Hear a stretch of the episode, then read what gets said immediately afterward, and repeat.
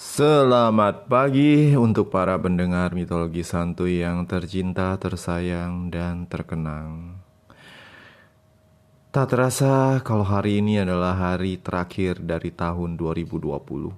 Tahun yang penuh dengan cerita dan di kemudian hari mungkin 20 atau 30 tahun lagi kalau kita cerita kepada anak atau mungkin cucu kita.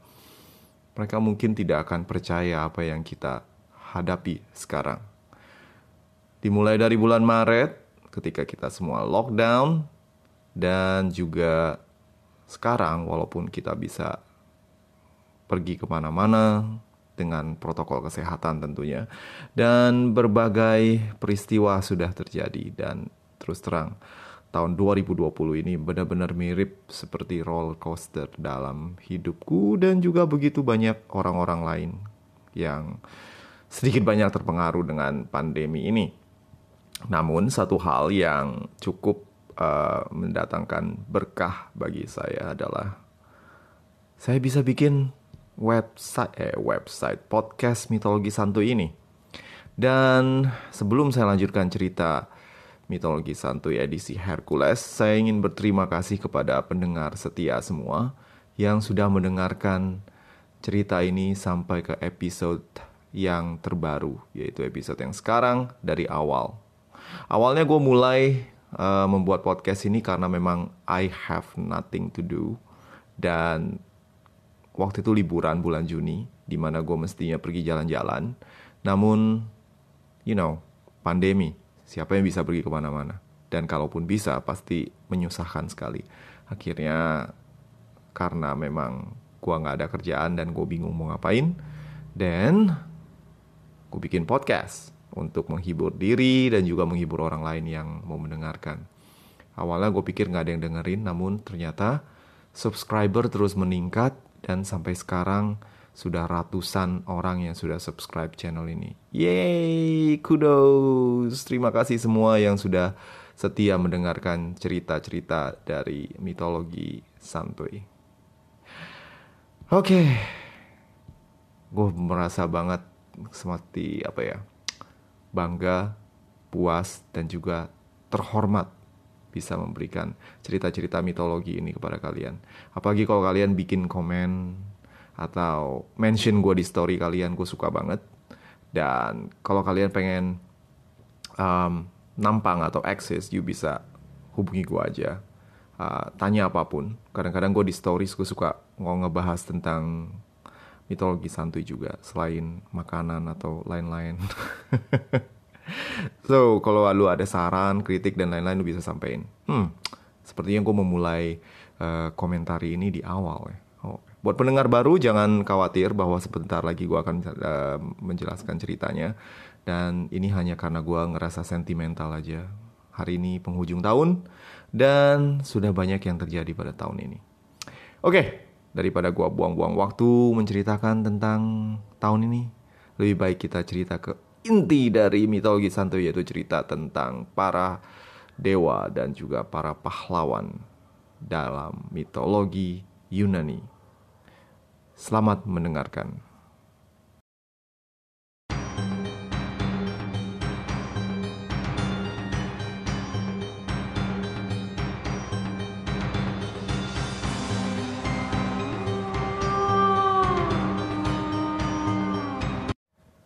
Di episode yang terdahulu, Hera berhasil membuat Zeus berjanji untuk menjadikan anak pertama yang lahir dari garis keturunan Perseus untuk menjadi seorang penguasa besar di Argolid. Tentu saja bukan Hera namanya kalau ada niat terselubung di balik permintaannya kepada Zeus. Jadi hati-hati kalau misalnya ada istri atau pacar atau TTM Anda yang ingin meminta permintaan khusus atau janji atau apa pun, pasti ada niat terselubung. Hati-hati, waspadalah. Nah inilah yang terjadi pada Hera dan Zeus. Setelah meminta demikian, Anda harus tahu bahwa dia tidak sembarangan meminta. Ada tujuannya, yaitu balas dendam. Amarahnya yang membara akibat diselingkuhi berulang-ulang oleh Zeus membuatnya ingin balas dendam. Namun alih-alih membalas dendam kepada Zeus, Hera menumpahkan kekesalannya para kepada para pelakor atau keturunan sang pelakor. Karena kalau dia nekat membalas dendam kepada Zeus langsung, kemungkinan Zeus akan marah dan langsung melemparkan kilatnya yang menyala-nyala kepada dirinya atau menghukumnya dengan cara yang ekstrim. Ingat kalau Hera itu dulu pernah mengadakan pemberontakan dan hukumannya adalah digantung terbalik di langit dengan diikat. Oh. Serem kan? Jadi kapok gelantungan diikat di langit tersebut. Hera kemudian mengincar para wanita selingkuhan Zeus atau keturunannya. Dan ini selalu terjadi. Dan yang paling menerima murka ini yang paling anyar adalah Alkmene. So, Alkmene, seorang wanita yang kebetulan mendapatkan, uh, you know, perhatian dari Zeus, sekarang akan mendapatkan cawan murka sang ratu surga. Jeng jeng jeng. Hera kemudian mengutus anaknya Elitia. So Elitia ini dewi kelahiran dan dia adalah dewi yang selalu hadir di tiap adanya peristiwa kelahiran. Campur tangannya itu yang membuat terjadinya kelahiran bayi di seluruh dunia. Tanpa Elitia, menurut orang Yunani, menurut mitologi orang Yunani, tanpa Elitia tidak akan ada kelahiran. Tanpa restunya tidak akan ada kelahiran dan tanpa kehadirannya tidak mungkin ada bayi oe-oe keluar dari rahim. So, Elitia ini adalah anak dari Hera. Hera membuat suatu rencana yang jahat. Hera mengutus anaknya Elitia, sang dewi kelahiran, untuk turun ke bumi dan menghalangi proses bersalin Alkmene yang sudah mengerang kesakitan di ranjang rumah sakit buah hati ibu. rumah sakit apa pula ini? Oke, okay, whatever. So, sang dewi kelahiran duduk di depan pintu kamar Alkmene dengan posisi kaki tersilang. You know, macam uh, sekretaris yang menyilangkan kaki dan sambil minum kopi Starbucks menunggu bos datang. Nah, posisi ini dipercaya dalam mitologi Yunani akan mencegah Alkmene melahirkan anak-anaknya. Ingat ya, karena dewi kelahiran ini uh, harus memberikan suatu restu atau memberikan kehadirannya dalam rangka kelahiran, maka kalau dia duduk di depan nongkrong, dia tidak akan datang. Kelahiran tidak akan tiba. So, yang direncanakan di sini oleh Hera adalah membuat Alkmene menderita sampai bayinya di dalam rahimnya itu tewas dan juga Alkmene. So dia menyuruh uh, Elitia untuk nongkrong di depan aja dengan kaki dengan posisi kaki tersilang. Nah, Anda harus ingat kalau ada dua anak dalam rahim Alkmene. Yang satu demigod, buah karya Zeus, dan satu lagi manusia biasa, karya Amphitryon, istri, suami sah dari Alkmene. Alkmene mengerang kesakitan dan para bidan serta dokter kandungan tak dapat membuat apa pun untuk menolongnya. Waktu itu belum ada operasi sesar dan semua bayi harus melahirkan secara normal dan tidak ada bayi yang bisa lahir tanpa restu dari Elitia. Sementara itu, mari kita tinggalkan dulu Elitia dan juga uh, Alkmene yang sedang mengerang kesakitan. Mari kita ganti ceritanya ke sudut pandang dari Hera. Nah, setelah meminta Elitia untuk datang ke depan kamar dari Alkmene, Hera kemudian menyamar menjadi seorang sales obat kandungan ke pasangan keturunan dari Perseus yang lain yaitu pasangan Nicipe dan Sthenelus. Kala itu Nicipe sedang hamil tujuh bulan.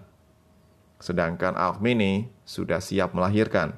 Jadi kalau misalnya normalnya sih mestinya Alkmene akan melahirkan anak lebih dahulu dan anaknya akan menjadi penguasa dari Argolit.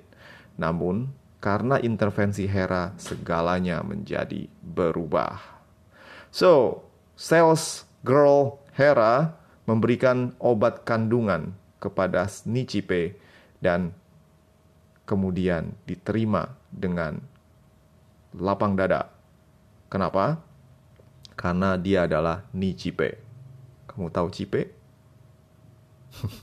Aduh, jayus banget. Whatever. Uh, so, Nicipe yang kala itu hamil 7 bulan diberi free sample. Ramuan herbal yang menurut beberapa menurut testi beberapa selegram dapat menguatkan kandungan. Berhubung gratisan dan mulut manis Hera yang pandai SSI, Nicipe pun kemudian mencoba ramuan herbal tersebut. Setelah meminumnya, efek instan dari ramuan tersebut malah membuatnya mules dan lemes. Segera Nicipe kemudian dibawa ke klinik bersalin terdekat dan Nicipe kemudian melahirkan bayi laki-laki prematur yang diberi nama Euritius. Atau lebih gampang kita panggil versi lain dari nama Euritius yaitu Orestes. Gue sendiri lebih suka panggil Orestes karena lebih gampang di uh, dieja dan juga lebih gampang diucapkan daripada Euriteus dengan Orestes. Nah, lebih jantan juga kan Orestes. Oke. Okay.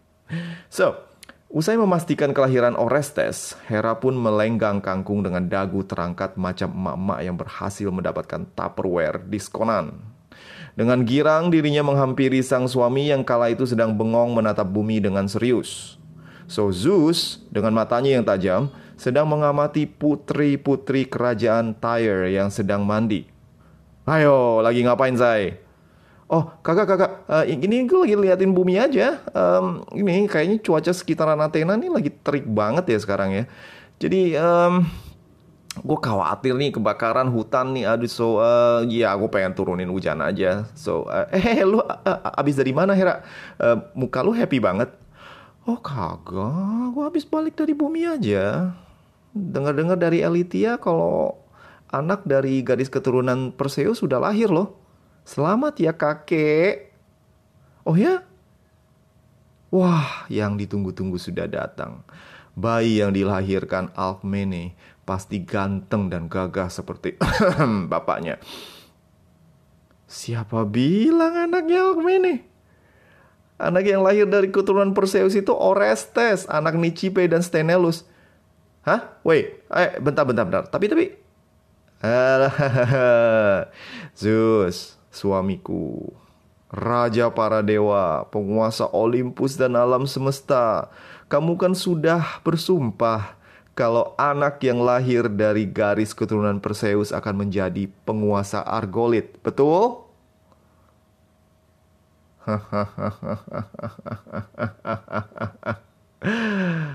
Sadar telah diperdaya Hera dan pantang membatalkan sumpahnya yang terdahulu, Zeus terdiam, marah, dan melangkah pergi dari balkon istananya. Sementara Hera tertawa dengan penuh kemenangan. One evil biatch.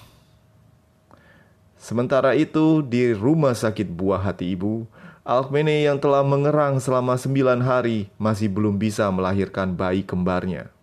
Kedua bayi tersebut bergumul dalam rahim ibunya yang semakin lama semakin tak tahan untuk mengeluarkan penghuninya. Namun, selama sang dewi kelahiran Elitia masih duduk ngopi santai di luar kamar, tentu saja kedua bayi ini tidak akan mampu keluar dari rahim Alkmene. Alkmene tampak pucat dan tak lagi mampu untuk bertahan lebih lama. Untunglah Alkmene yang baik hati memiliki dua dayang-dayang setia yang selalu menemaninya dalam proses bersalin yang kompleks ini. Kok gue ngomongnya kayak pembaca berita ya? Ya, anyway. It's okay. Style, style. So, balik lagi ke cerita. So, dua dayang-dayang setia tersebut, Galantis dan Historis, merupakan dayang-dayang yang istimewa, bukan dayang-dayang biasa yang tidak berpendidikan. Historis adalah putri dari Tiresias. Tiresias ini pendeta Apollo. Dia itu buta, tapi memiliki kemampuan spiritual yang mumpuni. Dia itu bisa menerawang masa depan dan melihat hal-hal yang tidak bisa dilihat oleh mata manusia. Nah, sebagai putrinya, Historis ini terkenal cerdas dan sangat setia. Historis menyadari kalau ada campur tangan dewata dalam proses persalinan yang gak selesai-selesai ini. Dan dirinya tahu kalau hanya hanya satu dewi yang bertanggung jawab dalam proses persalinan, yaitu Elitia. Historis pun kemudian menyusun suatu rencana dengan Galantis. Rencana tersebut mudah. Historis kemudian meminta Galantis untuk membuka pintu kamar bersalin dan kemudian berseru, Kabar gembira buat kita semua, Nyonya sudah melahirkan, bayinya sehat. Mendengar seruan Galantis, Elitia yang tengah menyeruput kopi sambil mantau akun TikToknya yang penuh tips melahirkan tanpa rasa sakit terkejut.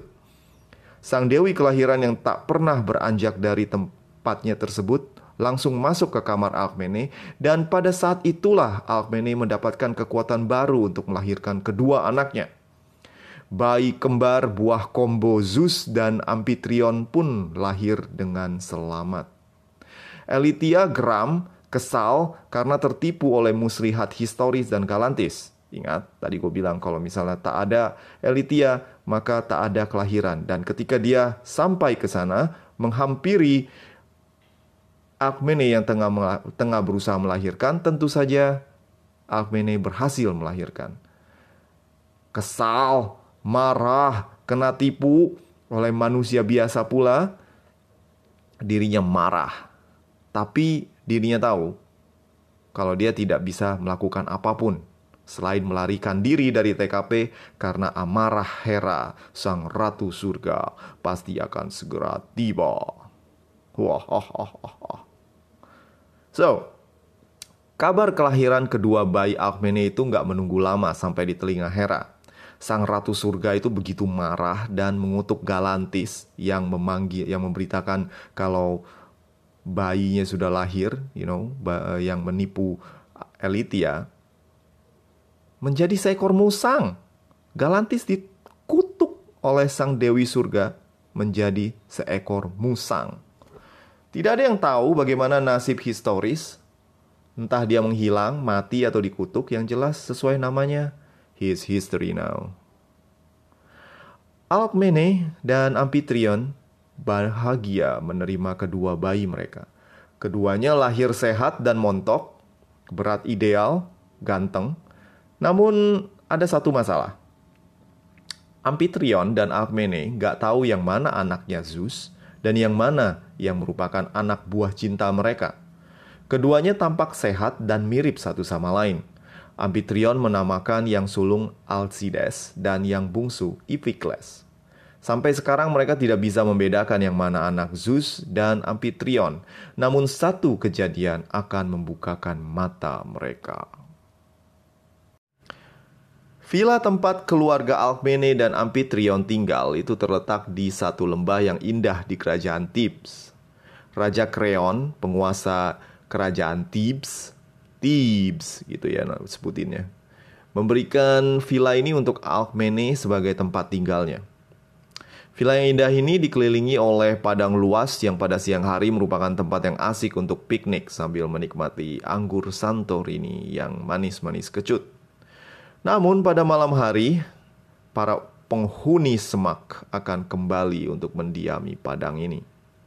So pada satu malam, dua ekor ular berbisa merayap menuju Villa Alkmene. Kedua binatang melata ini merupakan kiriman dari Hera yang tidak terima anak haram Zeus terlahir ke dunia.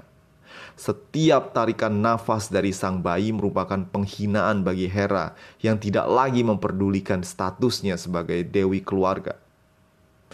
Jadi jangan sempat punya anak haram ya, suami-suami. Pendengar-pendengar yang sudah menjadi suami, jangan main gila Ingat, istri yang marah itu lebih menakutkan daripada apa pun, daripada neraka mungkin. Oke, balik lagi. So Hera ini nggak pandang bulu. Dia mengirim dua ekor ular dengan harapan dua anak Alkmene ini akan dilumat oleh ular-ular ganas tersebut. Tanpa peduli apakah itu anak Zeus atau anak Amphitryon, dua-duanya harus mati. Tapi yang terjadi malah di luar dugaan. Ya, nyonya! Suara teriakan babysitter membahana di lorong istana. Sang gadis belia tersebut berteriak terkejut ketika melihat kamar bayi majikannya yang ditinggal sebentar ke toilet. Teriakan sang babysitter tersebut membangunkan Alkmene dan Amphitryon yang sedang kelonan. Keduanya berlari menuju kamar kedua putranya dan mendapati pan pemandangan yang cukup mengejutkan. Sang bocah Alcides tampak mencengkram leher kedua ular berbisa tersebut sambil tertawa imut macam you know bayi-bayi yang di iklan sabun bayi yang tak pedih di mata itu. Kedua ular tersebut tampak tewas dengan kos dengan kondisi leher remuk dicengkram oleh Arsides yang girang bukan kepalang mendapatkan mainan ular-ularan tersebut. Sementara itu Iphikles, si bungsu menangis ketakutan dan mukanya terlihat pucat. Nah jelas sekarang siapa yang anak Zeus dan siapa yang anak Amphitryon. Alcides, si sulung, adalah anak Zeus dan Iphikles adalah anak manusia biasa, yaitu Amphitryon. Ini pasti ulah Hera. Dia tidak akan pernah berhenti sampai kedua anakku tewas dibunuhnya.